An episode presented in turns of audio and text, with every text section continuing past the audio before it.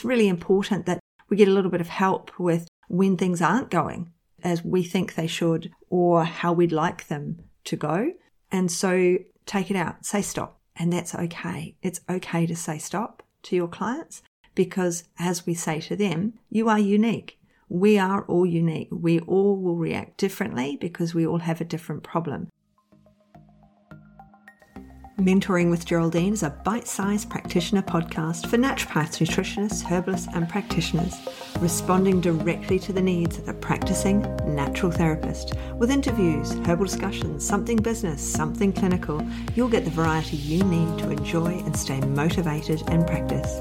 So thanks for joining me today. Don't forget to rate, review, and subscribe to the podcast for our episodes. If you'd like more support, get in contact, and I look forward to working with you soon. Hello. Welcome to Mentoring with Geraldine and the Bite Size Podcast. How the devil are you? So I was on a co-working and Q&A call today in the academy the Q&A means instead of just 5 minutes of chat to get our focus so we all know what we're doing and 25 minutes of silent working and then another 5 minutes with the Q&A we have a 15 minutes where we can ask questions. And someone came on the call and she asked about what do we do if the plan doesn't go the way it's meant to go with our client?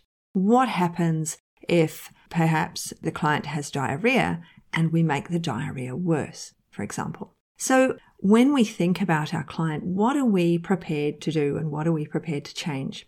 Do we, in the example of diarrhea, need some testing? Do we need to send them off for a CDSA or stool sample be taken to the GP and put through Medicare? Do we need a little bit more testing?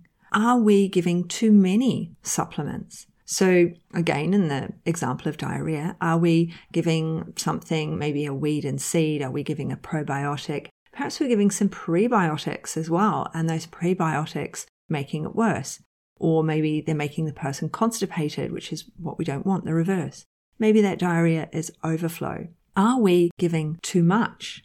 So we don't know what's causing the problem, or can our client tune out? Oh, it's definitely the herbal mix. As soon as I take it, I go straight to the toilet. Or I took everything at bedtime and I woke up in the morning. I had to wake up at 5 a.m. and race to the toilet.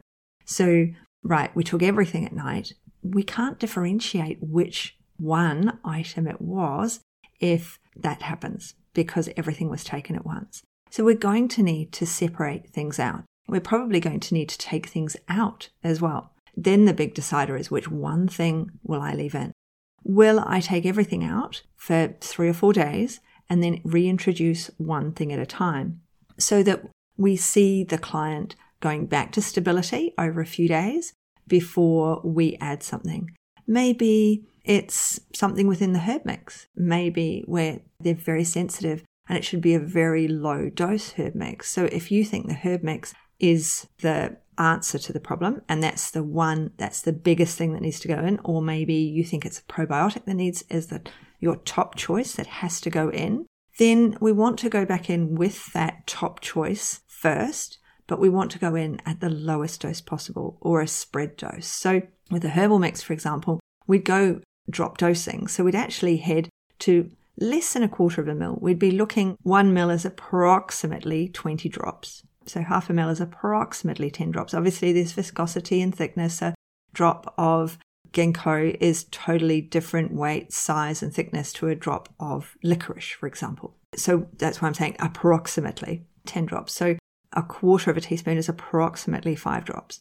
So you might want to start with one drop.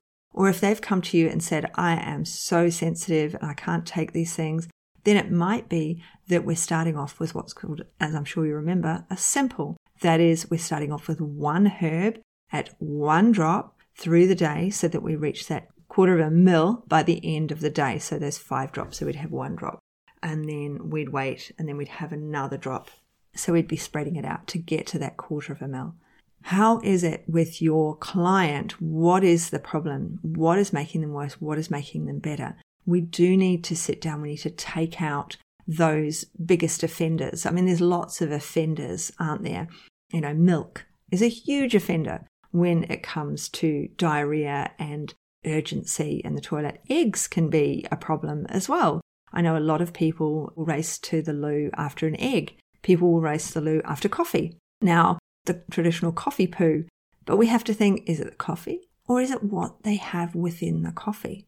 Because coffee has, I don't know, was it 250 or something? I can't remember where I got that number from, but maybe that's totally wrong and I've just said a random number. But coffee itself is chemical based. So there's a lot of chemicals in there. So coffee is supposed to be good for us. It is good for some people. It's not good for everyone. Or it might be that person is having too much or they need a break from it. So we do need to go through what the offenders are. We need to sit and think with the client, which, when is it the hurry to the toilet? Or when is it the coughing starts? Or when is it that this problem recommences? And work back from there. What happened exactly prior to that? So it was herbal mix, within three minutes you were in the bathroom or you started coughing or whatever. Okay, so what's within that that is causing that problem? If it's something like, say, you've added a prebiotic, perhaps like PHGG, then generally we won't get an immediate effect, but the effect might happen quite soon and quite repetitively. So we still have to think how long will these things take effect? Which item is it? And have I given too much? because we need to go back to the one item and we need to reduce the dose of that item. So think to yourself, what do I feel out of my prescription is the most important thing in my prescription? Maybe you gave them, or you'd mentioned just fleetingly, oh, they'd be able to eat kimchi, meaning when their stomach was better, but they've taken that as I can eat kimchi now, and maybe that fermented food or the sauerkraut or whatever it is that they've started eating since seeing you is actually the problem. So we need to nut it out. We need a diet diary and we need times that things are occurring after items of food as well as the supplements or herbs that we've given them. It's always a good idea just to remove them, just say stop taking them. Let's leave it a few days, let's let everything settle, and then we recommence one at a time at a very low dose and see how we go. So today's is just a very quick one. It's really important that we get a little bit of help with when things aren't going as we think they should or how we'd like them to go. And so take it out, say stop. And that's okay. It's okay to say stop to your clients because as we say to them, you are unique. We are all unique. We all will react differently because we all have a different problem. Even if we've done exactly the same thing, we both, I don't know, break a leg there will be difference in repair time, won't there? There will be, even if it looked like exactly the same break, there's going to be differences in how the person gets better. We both eat, I can't eat prawns, whereas my husband's munching away on prawns. So we're all different and we're all unique, and we just need to remind our clients of that and remind ourselves of that when we're not being as successful with our clients as we had first hoped. And that's across the board, no matter what your modality is. Maybe you're a massage therapist and someone's saying, you know, my shoulder really isn't getting better.